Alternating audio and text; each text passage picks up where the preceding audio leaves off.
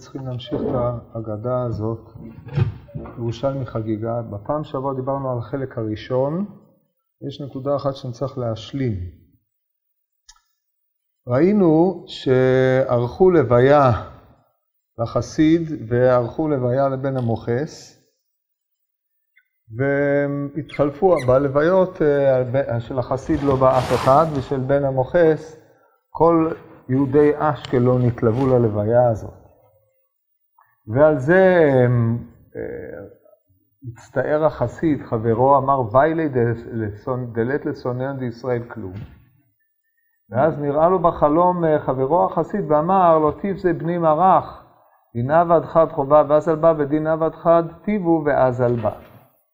עכשיו, הסברנו בפעם שעברה מה החובה ואיך כל החשבון הזה נעשה, זה לא נחזור עכשיו, אני רק רוצה להעמיד על שתי נקודות. קודם כל, אמ, זה שהוא נראה אליו בחלום, גם הסברנו שמן ההכרח שהוא יתגלה אליו בחלום, מפני שבעצם שבקה לחסידותי.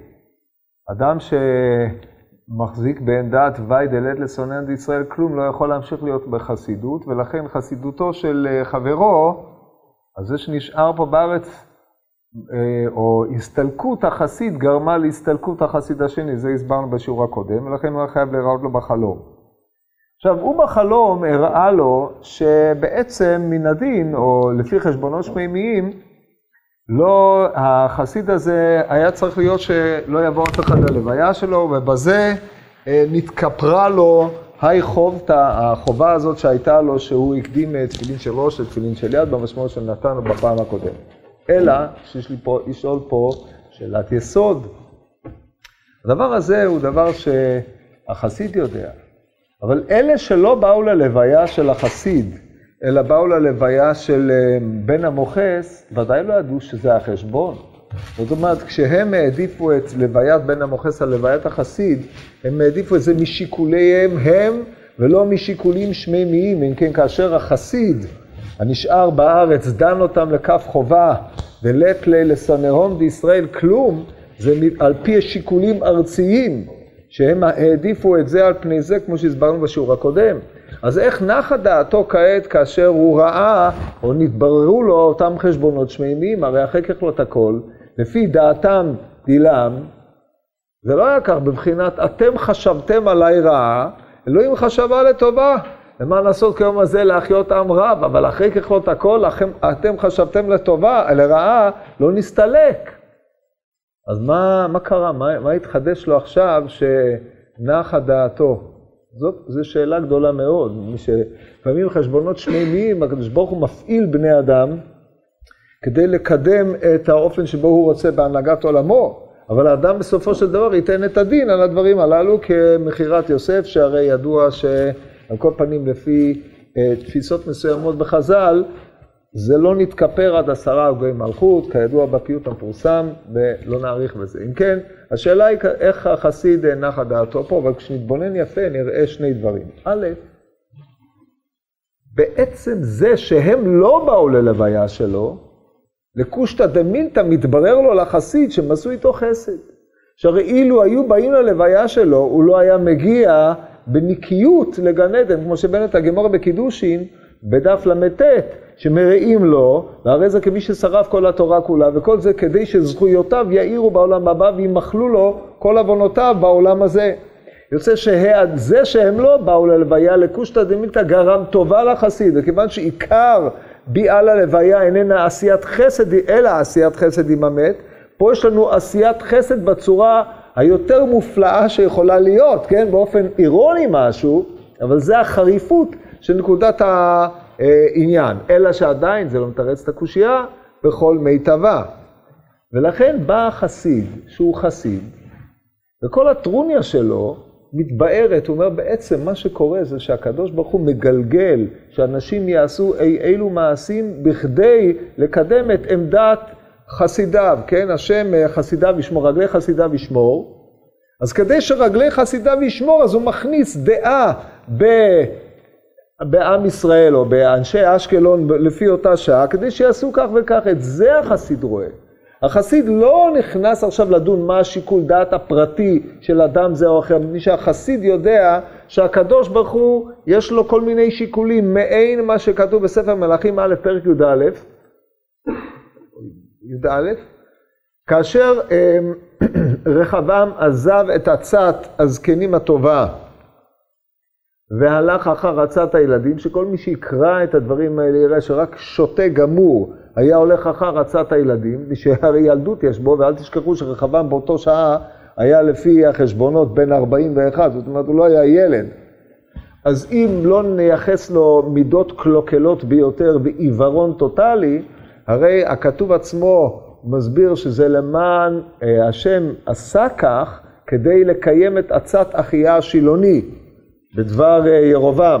זאת אומרת, כדי שהממלכה תיפרד, הקדוש ברוך הוא לפי, לפעמים מביא סמיות עיניים באדם, כן? על זה נאמר, עת לעשות להשם, הפרו תורתך. אומר הרמב"ם פירוש המשנה בסוף פרק ט' ברכות, דברים מבהילים ונשגבים, על שאלת הבחירה החופשית.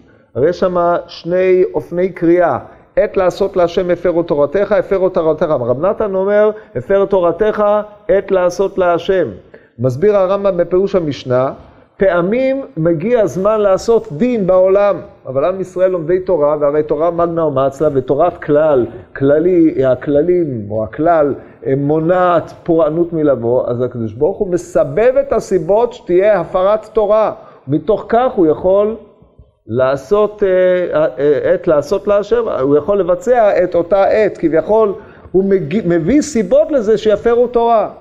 ואל תשאל, אומר הרמב"ם, איך הדבר הזה מסתדר עם שאלת הבחירה והידיעה, כי זה מהדברים העמוקים וכולי וכולי. הדברים, הרמב"ם שם מפליא ביותר וחובה לראות, כל אחד צריך לראות את הרמב"ם הזה. יש שפרשו אותו לא כמשמעותו המקורית מפני הקושי הזה, אבל אה, אסור להוציא דברים מפשוטם, זה ודאי פשוטם של דברים. אם כן, כאין זה אנחנו רואים גם פה. נקודת ראותו של החסיד, כאשר החסיד בוחן את העולם, הוא לא בוחן את העולם במבט של האדם ההמוני, או במחשבה של האדם ההמוני, הוא מביש, מבין שלפעמים הקדוש ברוך הוא שותל מחשבות בליבם של בני אדם, או מסבב את הסיבות כך שבני אדם יעשו מה שיעשו, וכיוון שבהקשר דנן רגלי חסידיו ישמור, והוא רואה בחוש למה באמת, או לא רואה בחוש, רואה בחיזיון, למה באמת הקדוש ברוך הוא גלגל את הדברים באופן הזה, אין לו שום טרוניה על עם ישראל. אדרבה, הוא חוזר לחסידותו והכל בא על מקומו בשלום. כן, באופן הזה אנחנו צריכים ליישב את הדברים, להבין שמדובר פה במעלה של חסיד, לא במעלה של האדם, האדם הרגיל הצדיק או האדם הלא צדיק. הצדיק, שהוא רואה את הכל לפי מידת הצדק, לא לפי מידת החסידות שהיא הנהגה היותר עליונה. טוב, אז זה מסיים לנו את החלק הראשון, שהוא יחסית החלק הקל מבין שלושת החלקים של הסיפור. עכשיו אנחנו עוברים לחלק השני. החלק השני מחולק לשני חלקים. אז נקרא את כולו. בתר יומין, חמה הוא חסידה לחסידה חברי מטייל גו גנין גו פרדיסין גו מבואין דמוי. זאת אומרת, אחרי ימים רואה החסיד את חברו החסיד מטייל בתוך גנים, בתוך פרדסים ובתוך מבואים של מים. וחמה לברי דמעיין מוכס, לשונו שוטט על פי הנהר, באי ממתה מאיה ולא מתי. הוא רוצה להביא מים והמים לא באים. זאת אומרת, המים מגיעים עד קצה הלשון וחוזרים. כן, העינוי הסיני הידוע, כן? באופן שהוא, לשונו שוטטת, תכף נסביר מה זה לשונו שוטטת, את ההקשר המקראי ועוד. אז זה מה שהוא רואה. עכשיו, אנחנו כבר בשלב הזה, אה, לא נענה את זה מיד, אבל כבר פה הקורא צריך לשאול את עצמו שתי שאלות עיקריות. השאלה הראשונה, למה הוא ראה? אבל זה יפה מאוד שהוא חולם על החבר שלו וכולי וכולי. למה הראו לו? זו לא שאלה שגרתית, אבל אם היינו יכולים לשאול אותה ביחס לחלק הראשון, אין שום סיבה שלא נשאל אותה גם כן פה. למה הראו לו את החיזיון הזה? עכשיו, אנחנו נראה בסוף למה הוא היה צריך לראות את החיזיון הזה, אבל החיזיון הזה כולל סדרת פרטים שלכאורה לא ברור מה הקשר ביניהם. אז קודם כל, זה שהוא רואה את חברו מטייל גו גנין, גו פרדסין, גו מבואי אה, דמוי, זה דבר די ברור למה הוא הראה, זה אנחנו תכף נראה את עמדתו של רב ניסים גאון בחיבור יפה מהישועה, מאמר על הדברים האלה. אבל כשהוא רואה את בן המוכס, אשר לשונו שוטט על פי הנהר, צריך לתת פשר, א', למה הוא היה צריך לראות את זה, ומה משמעות המראה הזה שהוא רואה, ואיך זה מתקשר כמובן עם החלק הראשון. ואז מגיע החלק היותר מופלא פה. את מרים ברת עלי בצלים. איזה שם משפוחה, היא בת עלי בצלים. מה זה עלי בצלים? תכף נסביר את כל הדברים האלה, הכל מדויק ומכוון. וצריך לשים לב לכל דבר ודבר, אם הוא לא מובן, ככל שהוא לא מובן הוא יותר מעורר, כי אחרי כך את הכל, אל תשכחו, הכל בחיזיון, כן? הייתה איזה מרים אחת שהוא הכיר, כי אחרת אה, זה לא היה משנה, אבל מספר הסיפור, כשהוא מספר את הסיפור הזה, הוא המורה ארץ ישראלי, שהרי הוא מצטט את רבי יוסי בחנינא ורבי אלעזר, והוא מדבר על מרים בת עלי בצלים. מרים בת עלי בצלים זו, זה דמות פיקטיבית. מה נפקא מינה לא? מי זה? זה שהחסיד מכיר את מרים, אז מה? מה זה נוגע אלינו? אז יש פה איזושהי אמירה שאנחנו צריכים להתייחס אליה, זה דמות טיפוסית, או מה שאנחנו קוראים בתורת הטיפולוגיה, היא באה לייצג איזשהו טיפוס, ולכן הכינוי בת עלי בצלים זה לא שם המשפוחה, שאם היית פותח ספר טלפוני, משפחת עלי בצלים, היית מוצא דבר כזה, אין דברים כאלה. זה איזושהי אמירה כלפי הדמות. כמו שאמרתי לכם, בן מוכס, ופתאום נזכרתי עוד אה, ראייה, בן נאוות המרדות, כן? מי זה היה? אי אפשר להגיד שאביו היה נאוות מרדות, בפרט שהוא נתן את הכינוי. כן, לכן אתם רואים שבן נאוות המרדות זה אותו דבר, מי שנתעברו בו כל התכונות הללו. אז אם כן, בת עלי בצלים, נתעברה בתכונת עלי הבצלים. מהי תכונת עלי הבצלים? עוד מעט נראה, אבל זה ככה צריך לחשוב את הדברים האלה בהקשר דנן. וכמובן כל זה מפני שזה בחיזיון או בחלום. טוב, מה הוא רואה? הוא רואה דברים נשגבים. אז שיש מחלוקת מה הוא רואה. רב לזר ברבי יוסה ורבי יוסי בר חנינא. עכשיו יש פה שאלה מבחינת uh, לימוד הירושלמי, כבר העירו על זה המפרשים. איך יכול להיות שלרב לזר ברבי יוסה שהוא אמורה, דור חמישי של אמוראי ארץ ישראל, שרבי יוסה הוא מרד ירושלמי, רבי יוסה רב, רבי מנה, הם שני המרד ירושלמי כמו אביי ורבא של הבבלי, או זה רבי יוסף בר זבידה, בדרך כלל כך מקובל, כך דומני אה, היימן בספר שלו מזהה אותו. איך יכול להיות שמקדימים האמורה בין הדור החמישי לרבי יוסי בר חנינא, בן דורו בר פלוגתא דרבי יוחנן? איך זה יכול להיות? עכשיו, כיוון שבר, אה, הזוג של רבי יוסי בר חנינא בבב, בירושלמי, הוא רבי אלעזר, הלא הוא רבי אלעזר בן פדת, המורה שעלה לארץ ישראל, אז היה צריך להיות רבי אלעזר בי רבי יוסף, ובאמת ככה סביר להניח שיש לגרוס, וכבר העירו על זה הם, המפרשים. אז לכן אנחנו נניח שזה רבי אלעזר, לא שזה משנה לגופו של הסיפור כלום, אבל מבחינת הסדר של הדברים צריך לשים לב גם לפרטים האלה. כן, רבי אלעזר זה אומר טליה וחיטי ביזיה. חיטי ביזיה, עמדו החוקרים, הרש ליברמן במאמר שלו על, על הסיפור הזה בשם על חטאים ועונשם, הוא אומר שזה בפטמות דדיה של אותה אישה. רואה אותה תלויה במצב הזה, זה מה שהוא רואה בחיזיון שלו. רבי יוסי בר חנינא אמר צירא דתרא דגיהינום קביע בעודנה, דהיינו ציר שער הגיהינום קבוע באוזן שלה. שני מראות נשגבים. הראשון פחות נשגב, השני מפליא ביותר, כן? מה משמעותם של דברים? אבל זה מה שהראו לו. אתה שואל את הגמור, אז הוא שואל, הוא אומר החסיד לחסיד, החבר שלו, הרי הם ממשיכים בחברותא, רק הוא לא יכול לאכול ולשתות איתו, אבל על כל פנים, ללמוד, ללמוד מה קורה על uh, עתיד החיים, אז uh, הוא כן uh, אומר לו, אמר לו, למה דא כן, למה זה כן? למה הגיע לה כדברים האלה, או על מה חטאה שהענישוה בעונשים כאלה? אז הוא נותן לו אחד משתי אפשרויות. או יש שתי אפשרויות. אמר לדאבה ציימה ומפרסמה. הייתה צמה ומפרסמת את עצמה. כי עכשיו לא מדובר שצמה תשעה באב, צמה יום הכיפורים, כי זה מתקדם פשיטה הכל. מה צריך לפרסם? אם היא הייתה מפרסמת שלא הייתה צמה, זה היה בעיה, אבל פשיטה שהיא צמה. אז מדובר פה שהיא קיבלה צומות שני חמישי ושני, או במה שמופיע בטור בתק"פ, כל הצומות שהביאה בהאג, זו סדרת צומות שהיו צמים באשכנז. היא נהגה מנהגי חסידות ואמרה, דעו לכם, אני לא יכולה עכשיו היום, אני, אני בצום, אני בזה, שאלו אותה למה את לא תעבור. לא, היום זה יום צום, צריך לעשות תיקון, תשובה וכולי וכולי. כך שהחזיקה את עצמה הגנצה צדקת, כן? צמה מפרסמה, המפרסמה זאת הבעיה, זה שהיא צמה טוב, אבל המפרסמה זה כבר העכיר את כל העניין, על כן נענשה בשני, אחד משני עונשים שנוקבו לאל, והזיקה בין הדברים הללו הוא חידה. ואית דאמרי, דאבציימא חד יומא או מקזא לתרי. כן, פה נתחבטו המפרשים הרבה בעניין הזה. מה זה צמא יום אחד ומקזא לתרי? מה זה מקזא הזה?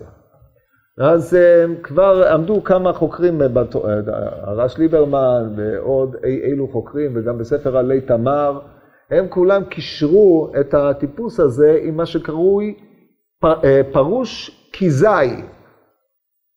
פרוש כיזאי. יש הרי הגמרא במסכת סוטה בכ"ב, יש שם את כל השבעה פרושים הם. מופיע בירושלמי בפרק ט' ממסכת ברכות הלכה ה' ובירושלמי בסוטה גם כן במקבילה. אז ההגדרה של פרוש כיזאי, אני אקרא לכם איך מנוסח בירושלמי, עביד חד חובה וחד מצווה ומקזז חדה בחדה. זאת אומרת, פה בהקשר דנן, מה היא הייתה עושה? היא הייתה אה, צמה יום אחד, ומקזזת לתרי, מקזזת שני ימי עבירות בצום של יום אחד. עכשיו תשימו לב, יש פה נקודת התבוננות. אחרי שני ימי עבירות, היא הייתה צריכה לעשות תיקון, אז עושה תשובה וצמה יום אחד. זאת אומרת, הצום כנראה מתלווה לעוד סדרת תיקונים, תיקון היסוד, תיקון הכללי, תיקון אחר, ועוד אמירת אה, טקסטים מכאן ועד הודעה חדשה, עד שהיא הגיעה לידי מצב של היותה מתוקנת בעיני עצמה. הבעיה היא כזאת, אם זה היה חד פעמי, ניחא, אבל זה היה, זה היה תמיד, זה חוזר על עצמו, הרי זה לא, לא מדובר על אירוע אחד, זה מחזוריות. אז עכשיו הצום נמצא תמיד בין שני ימים לשני ימים. אז אם זה היה פעם אחת, אז היא תיקנה בצום את שני הימים, אם אפשר באופן הזה לתקן. אבל אחרי שהיא חזרה לסורה ואז חזרה לצום, אז זה בעצם יוצא שבמקום לראות את הצום כבא כת... כתיקון של שני הימים, הוא בא כהכשר לשני הימים הבאים. כי הרי אם יש לך צום, אה, שני ימים צום, שני ימים צום, שני ימים צום, אז הצום צום שבין שני הימים הוא יש לו פנים ואחור, בבחינת קמי שבתא ובבחינת ביתר שבתא, כן? ולכן הצום שלה הזה הוא צום שמאפשר לה לחטוא. וזה שני הפירושים הכלולים בפרוש כיזאי. פרוש כיזאי מצד אחד מחליט שהוא מכפר על עוונו על ידי זה שהוא מענה את עצמו, מחד גיסא, ומאידך גיסא העינוי הזה בעצם מעמיד אותו כאדם שהוא בחזקת נקי, ומתוך נקיותו הוא יכול ללכת ולחזור, מעין אה, ההתוודות שעושים באי אילו דתות, אם בפני הכומר, ואחרי שאתה יוצא נקי, אתה פתוח, הפנקס, הכל מתאפס, אתה יכול ללכת לעשות מה שאתה רוצה עד ההתוודות הבאה, כן? בלי להיכנס לפרטים, מי שלא יודע על מה מדבר, לא ישיג. אז זה, לכו, זה העניינים האלה. הנקודה המשותפת לשתי הבחינות הללו זה הצום. צמה. ועל אף הנקודה המשותפת הזאת, יש חילוף ביניהם. הצום הראשון הוא אינסטרומנטלי כדי שהיא תפרסם את היותה צמה. הצום השני גם הוא, אבל הוא לא בא לפרסום לגבי האחרים, אלא הוא בא להכשיר לה את העבירות שעשתה, או להכשיר את הדרך לעבירות הבאות. אז שואל החסיד את אה, חברו, עד אימת היא כן? עד מתי היא תקועה בציר של הגיהינום? זאת אומרת, העונש שלה הוא עונש ייחודי. כי האוזן שלה היא בציר של הגיהינום, כן? מכאן ואילך האגדה מתנתקת מהמראה הראשון, דהיינו שראה אותה טליה בחיטי ביזיה, ומהלכת עם עמדתו של אה, רבי יוסי בר חנינא, שציר הגיהינום קבוע באוזנה. זאת אומרת, עד מתי ציר הגיהינום יהיה קבוע באוזנה של הזוג? ואיך תהיתי שצריך להסתיים. למה אתה מניח שציר הגיהינום, לא, זה, בסדר, זה העונש שלה, עד uh, סוף כל הדורות, עד שהגיהינום uh, יכלה את כל הרשעים, עד שיאכלו כל הנפשות שבגוף, וזהו, מה, מאיך תהיתי שזה צריך להסתיים? יש פה איזושהי הנחה. הוא אומר לו, הדייתי שמעון בן שטח, ואנן מרימים לה מן גאודנה, וקבין לי גאודני. יגיע שמעון בן שטח לעולם האמת, ירימו את הציר מהאוזן שלה, יחליפו, ישימו את האוזן של שמעון בן שטח שם, יורידו את הציר, ואז הוא ישמש, את, האוזנו תשמש את ציר הגיהינום. היי היי, גדול ישראל, אחד מגדולי הצדיקים, אחד מהנשיאים, אז הוא אומר לו למה? אמר לי, דאמר אם אנא מתעבד נשיא, אנא מקטל חרשיה. אם, אם אני מתמנה, מתמנה נשיא, אני הורג את המכשפות. והי תעביד נשיא ולא קטל חרשיה. הרי הוא התמנה נשיא ולא הרג. בסדר, לא הרג, אבל מי אמר שהוא לא יהרוג? זאת אומרת, יש לו חשבונות, יש עדיפויות.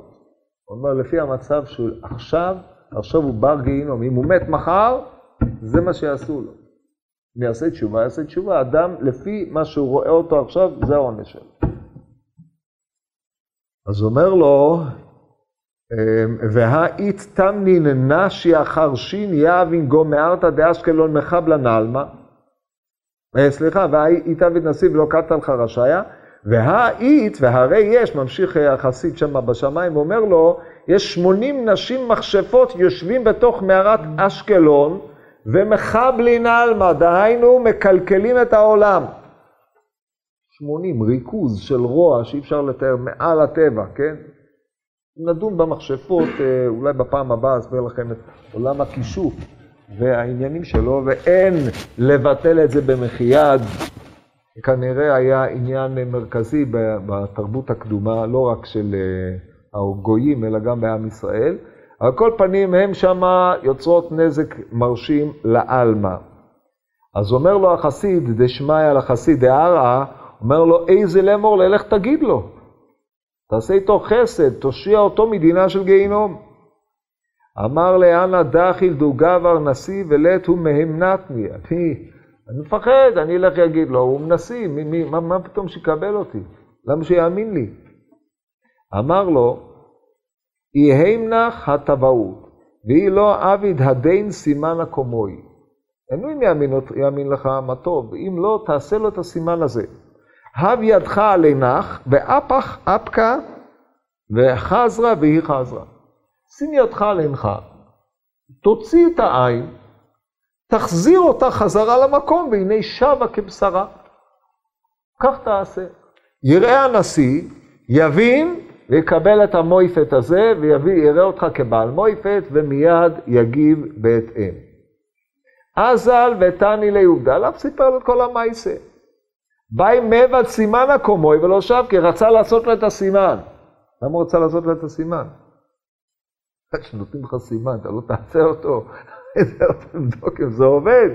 כן, עזוב, רצה, אני אומר לך, זה בדוק, הרי יבוא מישהו ויקרא את התשמע, חלמתי שזה חסיד, אמר לי שאם אתה לא הולך לעשות כך וכך, זה וזה בשער של הגיהינום, במראות שראיתי, מה שיהיה בעתיד, בחלום, שכשתגיע לעולם האמת, ישימו את השער של הגיהינום באוזן שלך. במקום זה אשפוז. בן אדם הוא, הוא, הוא, הוא, זה הזיות. יש אנשים שיש להם הלוסינציות ודברים כאלה, אז שואל אותו מה שתית, מה לקחת, מה, וכו' וכו' וכו'. וזהו. מי יאמין לדבר כזה? יבואו ויספרו לך דבר כזה, אתה תאמין? למה שאני אאמין? בגלל שהוא נראה כמו חסיד, תלך אחר התפאורה, כולם אז נראו אותו דבר. ומי שלא, מילא לא היה בא לדבר עם הנשיא. אז כך שאין, מה, מה יש לנו לדעת? גם מה רב שמעון בן שטח יודע על החסיד הזה? כלום. בא מאשקלון, זה כבר uh, נקודת uh, מוצא שלילית, כן?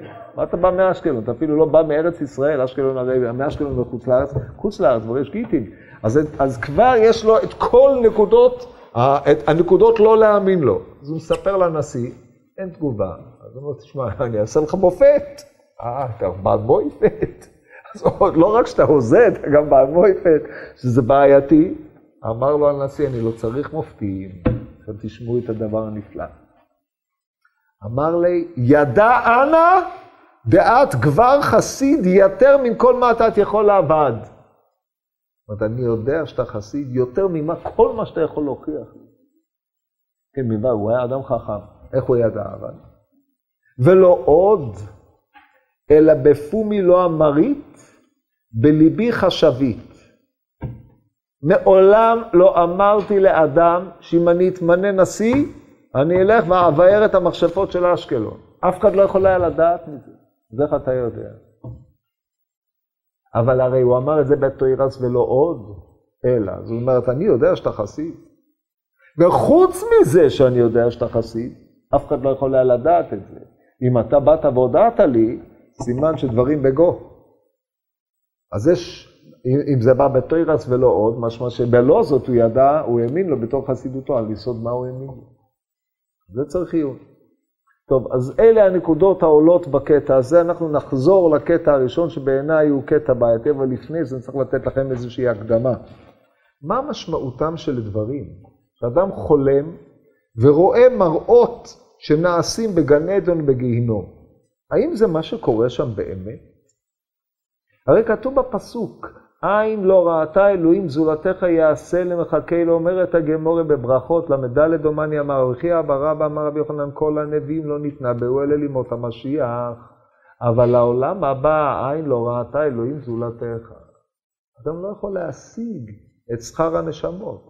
הרי כתוב בגמורה בברכות, בי"ז א' אמר רב, העולם הבא, לא כעולם הזה, העולם הבא, אין שם לא אכילה ולא שתייה, ולא אל הצדיקים יושבים ועטרותיהם בראשיהם ונהנים מזיו השכינה, אומר הרמב"ם.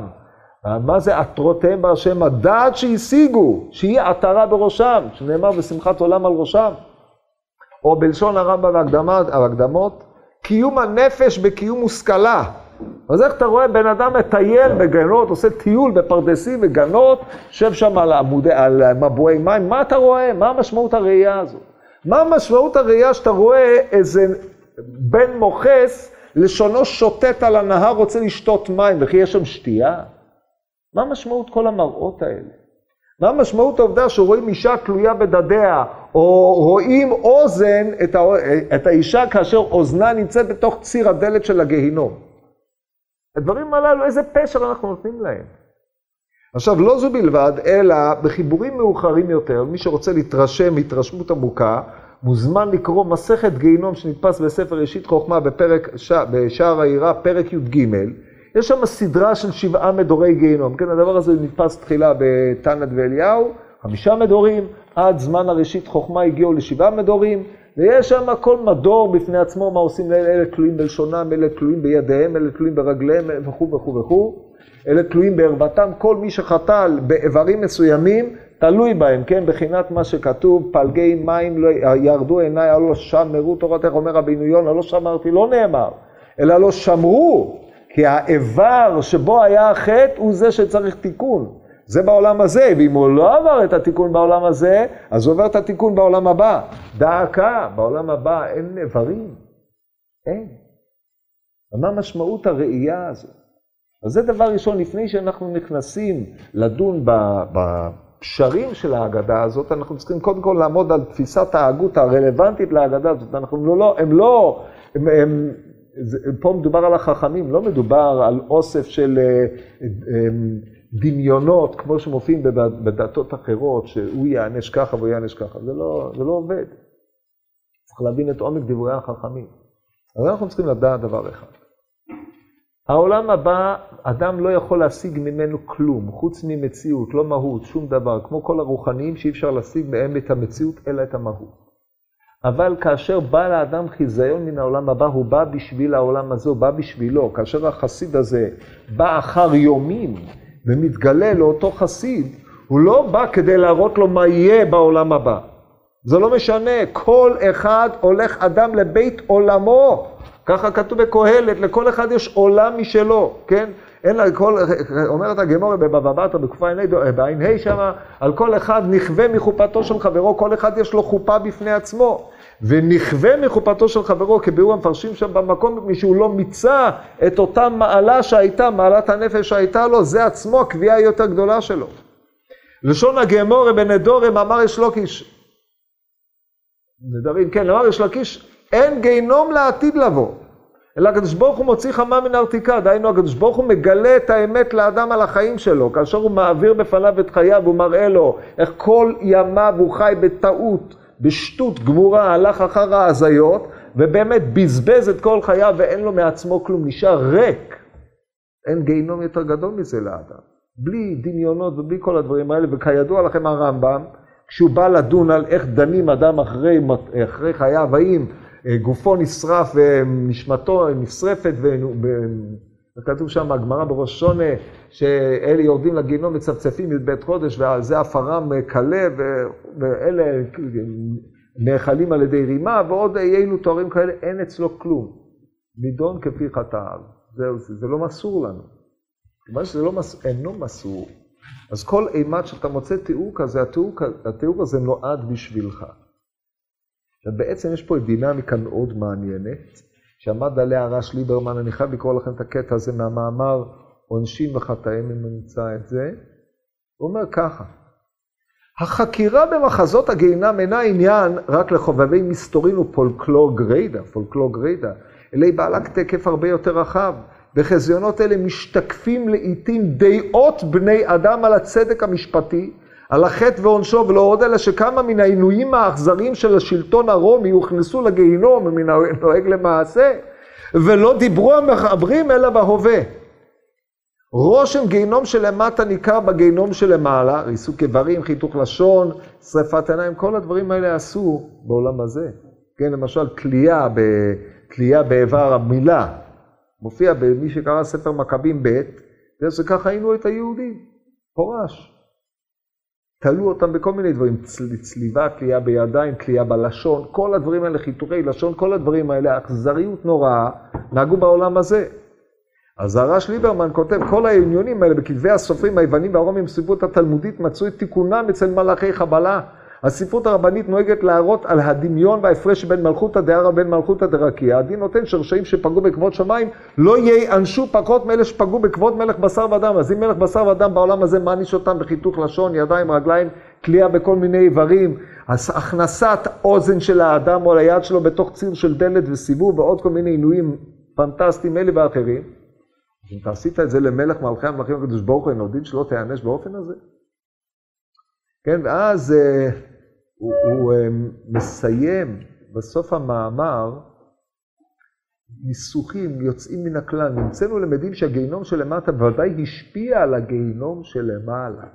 זאת אומרת, האופן שבו בני אדם חזו בעיני החזון שלהם מה זה הגיהינום שלמעלה, זה אחרי שראו את תופעות הגיהינום שלמטה, העינויים שאנשים עוברים בעולם הזה, זה הדמות של העינויים שהם עוברים בעולם הבא. המושלים הנוצרים הכירו יפה את חזיונות הגיהינום בין, מן הכתב ובין מן הדרשות של הכמרים בעל פה.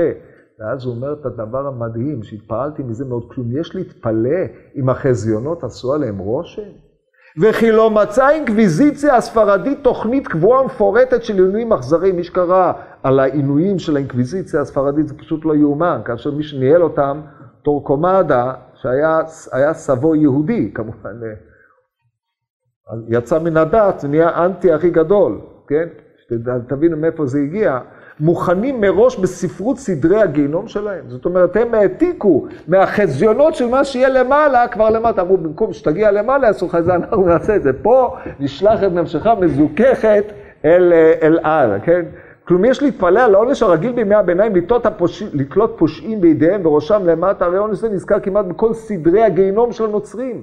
ולא יודע שגם התלייה ברגליים על מוקד בוער מלמטה, שהזכרנו מצא את תיקונו בימי הביניים.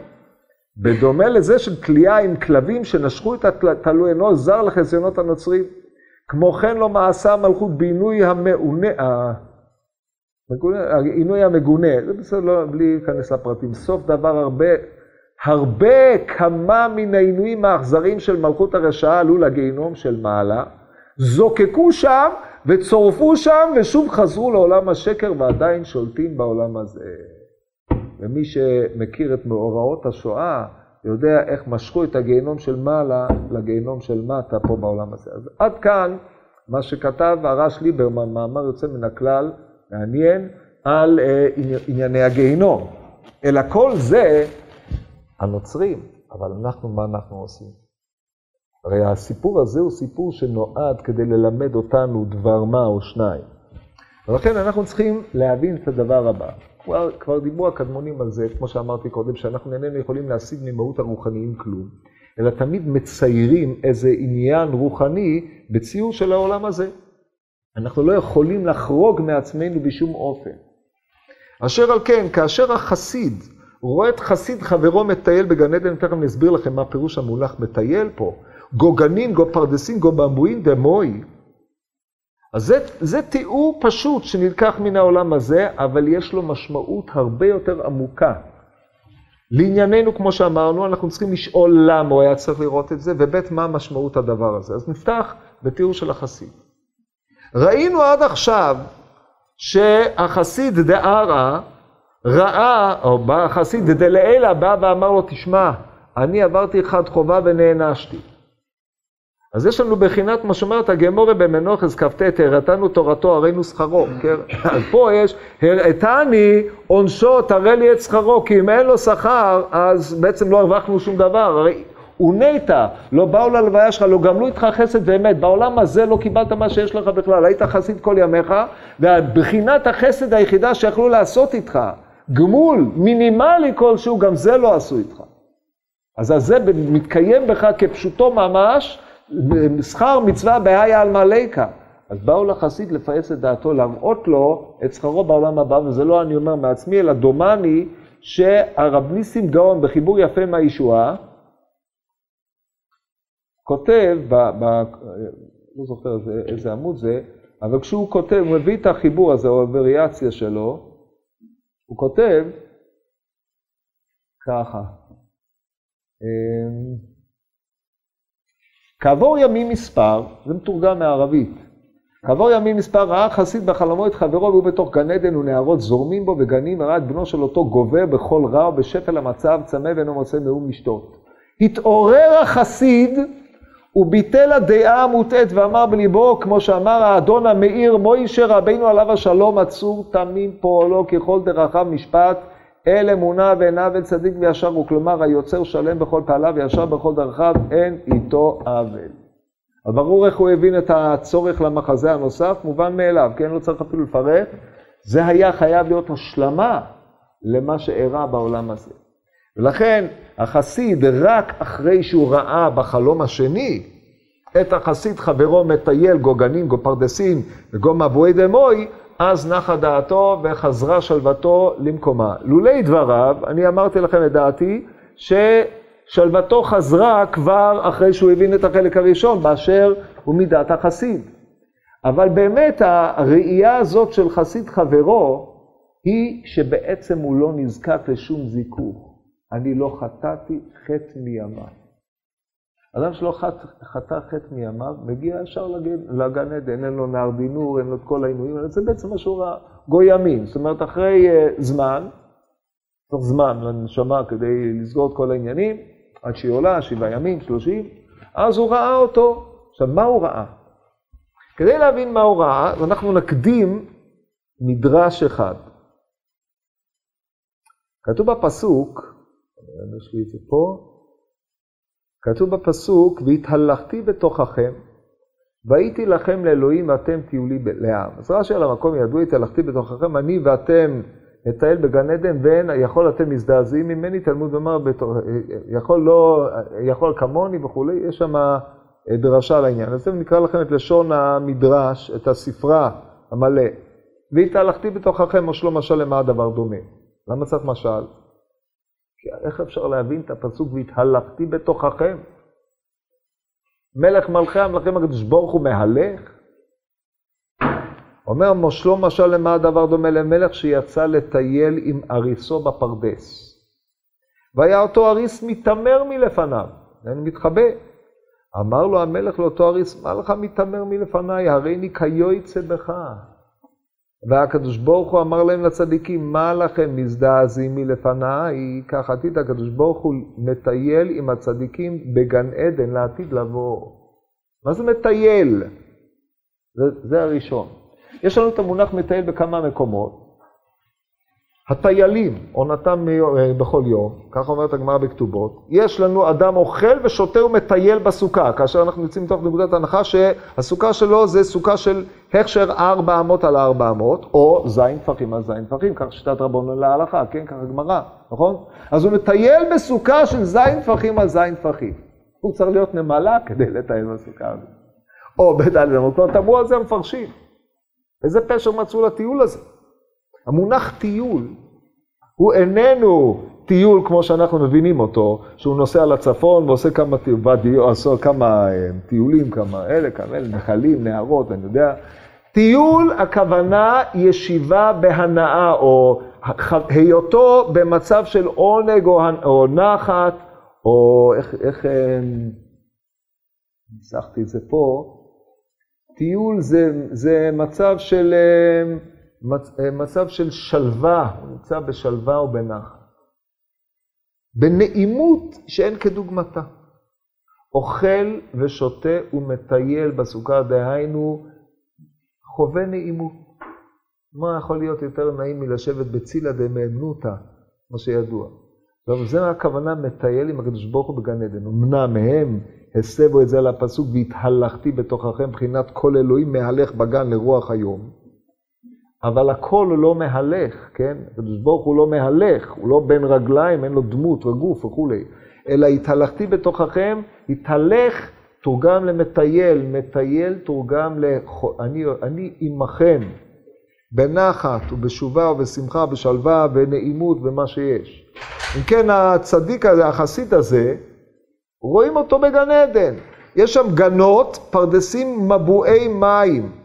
הוא רואה אותו מטייל. מה הוא לא רואה אותו? הוא לא רואה אותו מטייל עם מישהו. למה? את זה הוא לא יכול לראות.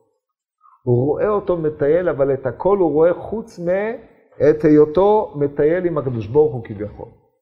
שזה מעמדם של הצדיקים בגן עדן. מטיילים, דהיינו, הם נמצאים ונהנים מזיו השכינה. הנאה מזיו השכינה היא בעצם תיאור מקביל לזה. אלא שהוא, כפי מה שהוא יכול להשיג מן העולם הזה, העולם הבא מצטייר לו רק בדמות העולם הזה, מפני שעין לא ראתה. כן, כל הנביאים לא נתנבאו על ימות המשיח, וזה בחינת מראה של ימות המשיח, אז בזה מצטייר לו בחינתו של אותו צדיק. גן עדן, גנות, פרדסים, מבועי מים, יש לה שלוש בחינות, גנות זה הבחינה הבסיסית פרדסים, זה בחינה היותר עליונה, כמו שאנחנו יודעים, פרדס זה גן החוכמה, ומבועי מים זה השפע היותר עליון שאי אפשר להשיג אותו בעולם הזה. זה הנעימות שהחסיד הזה ממצה, כאשר הדבקות האלוקית שלו היא זו שהביאה אותו בעולם הזה. זה מה שהוא רואה.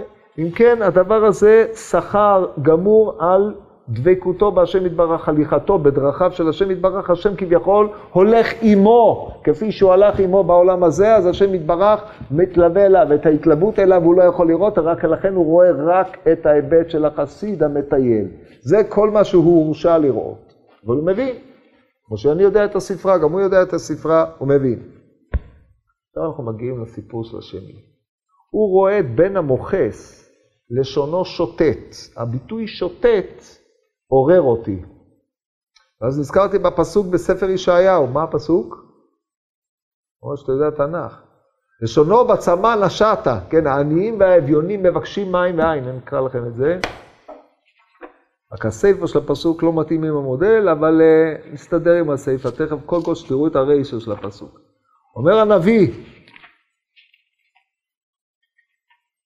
אקרא לכם את זה. העניים והאביונים, כן, מדובר פה על um, חזרת עם ישראל לארצם אחרי הגלות.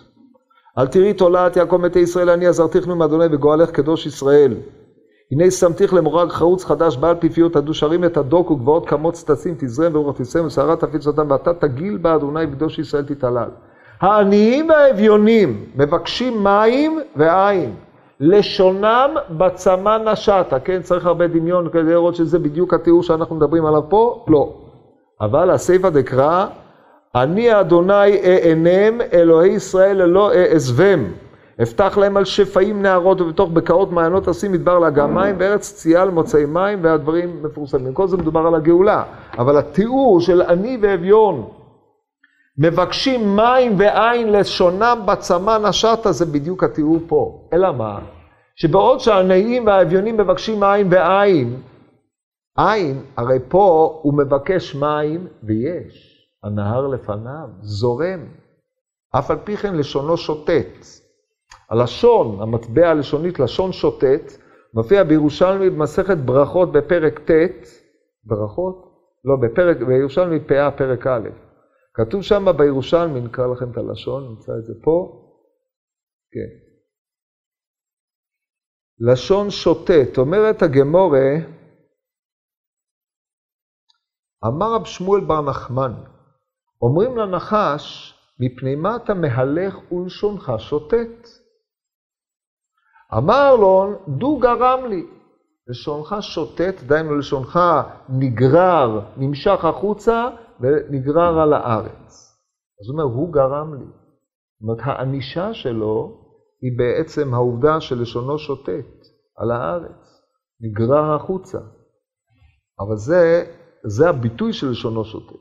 אבל אצלנו הענישה הוא לא בעצם היותו, היות לשונו שוטט, אלא בהיות לשונו שוטט רוצה לשתות מן הנהר ממתלה ולא מטה. מים לא מגיעים. איך זה מאפיין את בן המוכס? עכשיו, היינו יכולים לתאר הרבה סוגי עונשים לבן המוכס. הרבה בחינות. את הבחינה הזאת דווקא הוא היה צריך לראות. כמו שאמרנו בקטע הקודם, מה שמאפיין המשותף לבן המוכס ולחסיד, ששניהם אי אפשר לעשות איתם חסדים. אלא שמסיבות מהופכות, כי, בין, כי החסיד כל עצמו הוא שפע של השפעת נתינה, הוא מרכבה למידת החסד, הוא משפיע. אז לכן כל נתינה אליו היא בעצם עשיית חסד עם הנותן. כי כשלעצמו הוא לא לוקח כלום. אלא אם כן הלקיחה תהיה נתינה לנותן. נקודת מוצא של בן המוכס היא נקודת מוצא הפוכה, אף פעם אי אפשר לתת לו שום דבר, כי כל מה שאתה נותן לו, אין פה עשיית חסד איתו, כי לעולם מגיע לו כל דבר. זאת אומרת, אין שום דבר שאתה יכול לתת לו שאני נתתי לך, שלא היה לך תביעה עליי, ואני היטבתי איתך. מפני שבעצם, מה, מה, מה פתאום היטבת איתי? הדבר הזה מגיע לי, זאת עמדה. עמדה נפשית שהכל מגיע לי, ואף פעם אני לא צריך להודות על שום דבר שאני מקבל, מפני שמראש, אם לא הייתי מקבל, הייתי יכול לתבוע. זאת עמדת המוכס, או בן המוכס, כן? אז לכן אי אפשר לעשות איתו חסדים, כמו שאמרנו, החסד היחיד שאפשר לעשות איתו, זה ביום שהוא כבר לא יכול לתבוע. עכשיו בואו נחזור לעניין הזה, וזה העניין שאנחנו צריכים לראות בהיבט של הגמול הזה. אפשר היה לתת לו עוד כל מיני אה, עונשים, אבל זה מה שהחסיד צריך לראות. לשונו שוטט, הוא מבקש להגיע אל המים, והוא לא מגיע. המים שם, הכל שם, והוא לא מצליח להגיע. מה, איזה עמדה זה מייצג? אדם שהכל נמצא על פניו והוא לא יכול לנגוע בכלום. זה ההתבוננות הפנימית של עמדתו, של הנפש של אותו בן מוכס. בן מוכס אף פעם לא מקבל כלום. הוא בולע הכל, והבליעה הזאת של הכל לא נודע כי בא אל קרבו, תמיד הוא חסר כבתחילה. אי אפשר לתת, הוא לא יכול להגיע אף פעם למיצוי של מה שהוא מבקש. אז לכן הוא תמיד, כאשר אנחנו נבוא ונעמיד את התכונה הזאת, שזה גיהינום עלי אדמות, אף פעם אין לאדם הזה אושר. לא יכול להיות אושר, הוא לא יכול להיות אף פעם שמח בחלקו. וכיוון שהבחינה של גן עדן זה השמחה, בחינת הגיהינום היא העמדתו של האדם מול המצב שבחיים לא תממש את מה שאתה מבקש להשיג. ככל שהוא יותר קרוב אליך ובהישג יד ואתה לא משיג, הגיהינום שלך יותר גדול. לכן הוא, הוא יושב על שפת הנהר, לשונו היא עד המים והמים לא נוגעים בו. וזה העינוי הגדול ביותר של אותה בחינה, שהיא מאפיינת את בן המוכס מנקודת ראות של הסיפור. הסיפור בוחן את בן המוכס כאנטיתזה לבחינתו של החסיד. החסיד המשפיע, המשפיע תמידית, בא ונהנה מזיו השכינה. עכשיו בעולם, בגן עדן, כל מה שיש לו זה מקבל את השפע, כי הרי הוא הכין כלים. בן המוכס שכל עצמו היה לקבל, כאשר הוא בא אה, לשאוב מאחרים, היום הוא עומד בעמדה שהוא לא יכול להגיע לכלום. כל מה שהוא עומד להגיע אליו לא מגיע אליו. זאת אומרת, יש פה היבט דק. עכשיו תשימו לב, זה כוח בנפש. כוח הנפש לא תמלא. הנפש לא תמלא, ככל שאתה נותן בה יותר, היא דורשת יותר והיא תמיד לא תמלא. כאשר אתה בא לקבע תמונה כזאת במצב עתידי, אתה מייצר, אתה מצייר מישהו שעומד ליד מה שהוא רוצה לקבל והוא לא יכול לנגוע בו. מתי ולא מתי. זה הציור הכי נורא, כן? מה שקראנו העינוי הסיני, מי ששמע, זה עדיף שלא תשמוע. אז זה, זה התיאור שלו, אם כן הם עומדים זה מול זה. טוב, עכשיו אנחנו מגיעים לגברת הזאת, מרים בת עלי בצלים. מי בת עלי בצלים? אז נתחיל בעלי הבצלים. מה אנחנו יודעים על עלי בצלים? עלי בצלים, לדעתי טעו פה כמה מהמפרשים בזיהוי של עלי בצלים, הם זיהו עלי בצלים עם גלדי בצלים. איך אנחנו יודעים מה זה גלדי בצלים? מלבד זה שראיתם בצל בחיים, אבל אתם יודעים רמב"ם, כן? הרמב"ם אומר שהעולמות הם כמו גלדי בצלים, הגלגלים זה כמו זה כמו גלדי בצלים. זה לקח בצל, קלף אותו. אז לכן אמרו שהאישה הזאת היא כולה קליפה ואין לה כלום וכולי וכולי. אז לדעתי זה לא עלי בצלים. זה לא. מה זה עלי בצלים? המשנה במסכת, אה, כתוב שמאכילים בהמות עלי בצלים, עלי בצלים, במסכת שבת, אבל במסכת עוקצין, כתוב על עלי בצלים כדברים האלה. עלי בצלים ובני בצלים, אם יש בהם ריר, משתערים בכמות שהן, יש בהם חלל, ממעכת חללן. אומר הרמב"ם בפירוש המשנה, צורת עלי בצלים ידועה. עכשיו, לפי התיאור שאמרנו, קליפות, זה ודאי לא יכול להיות. צורת עלי בצלים ידועה, הם חלולים כמו קנים ובתוכם ריר הנדבק ביד, מה שקרוי בצל ירוק היום, כן? אם אתם קונים בצל ירוק, הבצלים האלה הירוקים, לא השורש, אלא הבצל עצמו. זה עלי בצלים שעליו מדבר הרמב"ם. כשאתה לוקח עלי, עלי בצל, מישהו חתך אותו לאורך ולא לרוחב, זה לא משנה. אם תחתוך אותו לאורך, אתה יודע שבאמצע הוא, יש בו לחלוכית כזאת, אבל הוא חלול. זה מרים בת עלי בצלים. עכשיו שאנחנו יכולים לראות מה הם עלי בצלים, העלי בצלים, מי שאי פעם טעם אותם, יש אנשים שיש להם חיבה לדברים האלה, יש להם גם אה, בריאות מסוימת, כן? אבל על כל פנים הם לא מרירים כמו הבצל עצמו, אבל, אה, והם גם, יש בהם אה, סגולות מסוימות, אבל הם לא מן הדברים הכי טעימים בעולם, והם מרירים. ירוקים מבחוץ, חלולים מבפנים. עכשיו, האישה הזאת, אם כן, היא בת של עלה בצל, דהיינו אישה חלולה מבפנים, והכל מבחוץ. הכל זה תפאורה ירוקה שיש בה בחינת מרירות. המרירות היא בחינת הצום. זאת אומרת, היא מציגה את עצמה כצמה. אבל בפנים, הצום הזה הוא חלול לחלוטין. ופה אנחנו מגיעים לתופעה של הצם ומפרסם עצמו. אדם שצם ומפרסם עצמו, כבר כתוב בספרים, שלא זו בלבד שלא הרוויח את שכר הצום, אלא הוא נענש על זה שהוא מפרסם עצמו. בניסוח יותר מחודד, נאמר, אדם הרי שואף להכרת האחרים, שיכירו במעלותיו וסגולותיו וכיוצא בזה. אז אם הוא בעל מעלה וסגולה, הוא לא צריך, חלק מהסגולה והמעלה היא שהוא לא עושה מפני מה שיגידו. זה נקרא מידת ההשוואה, לא משנה מה יגידו, הוא עושה כי הוא עושה את האמת באשר הוא אמת. אבל אם כל מה שהוא עושה, כל העינויים שהוא מוכן לסבול זה רק כדי שהחברה תעריך אותו, אז הרי אם הוא יצום ולא יגיד לאף אחד, אז הוא פשוט טיפש, מפני שהרי הוא גם יצא רעב, כן? לא, לא הרוויח שום דבר. אז מה הוא צריך לעשות? הוא צם, ואחרי זה הוא מפרסם את הצום שלו לאחרים, ונמצא שהצום עצמו מזין אותו תזונה רבתי. זאת אומרת, הוא מוכן לוותר על תענוג הגוף בשביל לקבל את היקר של האחרים. זה אדם חלול. אדם שבעצם עושה חלל מעצמו בשביל לקבל הכרה חברתית. זה בחינה אחת, צמה ומפרסם את עצמה.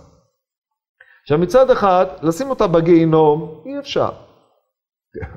צמה מפרסם את עצמה, מה נעשה? אז זה שהיא טיפשה, או זה שהיא עינתה את עצמה אי אפשר. זה שהיא ניצלה והשתמשה במצווה של צום כדי לקנות כבוד, זה בבחינה אתה עושה על מנת, אה, אדם שעושה בשביל לקבל כבוד, הוא משתמש במצוות, או משתמש בגינונים של צדיקות וחסידות, בשביל שיחזיקו אותה צדקת וחסידה. עכשיו, אילו הייתה צדקת וחסידה באמת, כמו שאמרנו קודם, היא לא הייתה צריכה לעשות את זה, זה כנראה היא לא. יש לה איזשהו אינטרס שאנשים יתייחסו אליה כצדיקה וחסידה באיזשהו עניין, ולכן היא מראה עצמה באופן כזה, אבל היא באמת לא, אז מה היא כן? אז יש לנו פה שתי אפשרויות. זאת אומרת, אין, בניסוח הזה, ננסח את זה במטבע החז"לית, אין תוכה כברה. אין במובן, אה, אם תקחו את הדימוי של הבצל, בוודאי כך. כלפי חוץ היא מורה על ירקות, הבצל הוא, אה, זה, זה, זה יפה, ירוק ויפה, אבל פנימיותו ריקה ומרירה. זה האישה.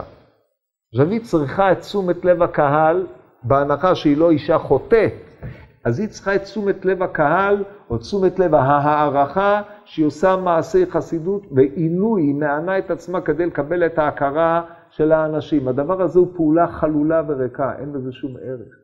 כי ממה נפשך? גם את יצאת רעבה מזה, וגם שכר בשמיים לא קיבלת מזה, את ההערכה האנושית על היותך צדיקה, הדבר הזה ממילא מתחלף והולך ולא נשאר שום דבר, כי מה שאנשים חושבים בבני אדם אחרים, דבר חסר ערך לחלוטין, מהיום למחר זה משתנה, יוצא שבעצם נשארת בלי כלום.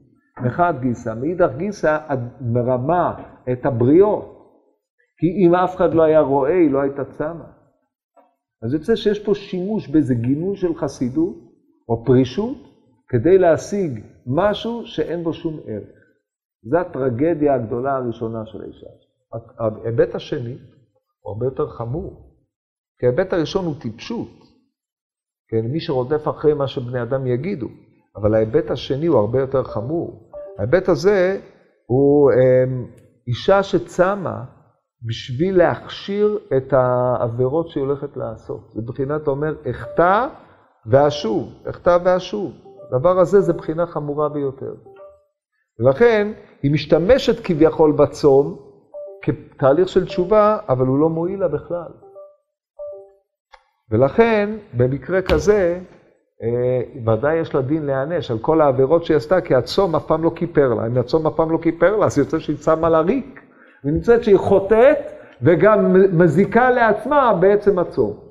טוב, אז אנחנו בפעם הבאה נראה איך הדברים הללו נוגעים לסיפור שלנו ישירות, ואיך זה, למה האוזן שלה צריכה להיות בתוך הגיהינום, או למה החטא הקודם, ולמה רבי שמעון בן שטח צריך להחליף אותה שם. זה בעזרת השם בפעם הבאה.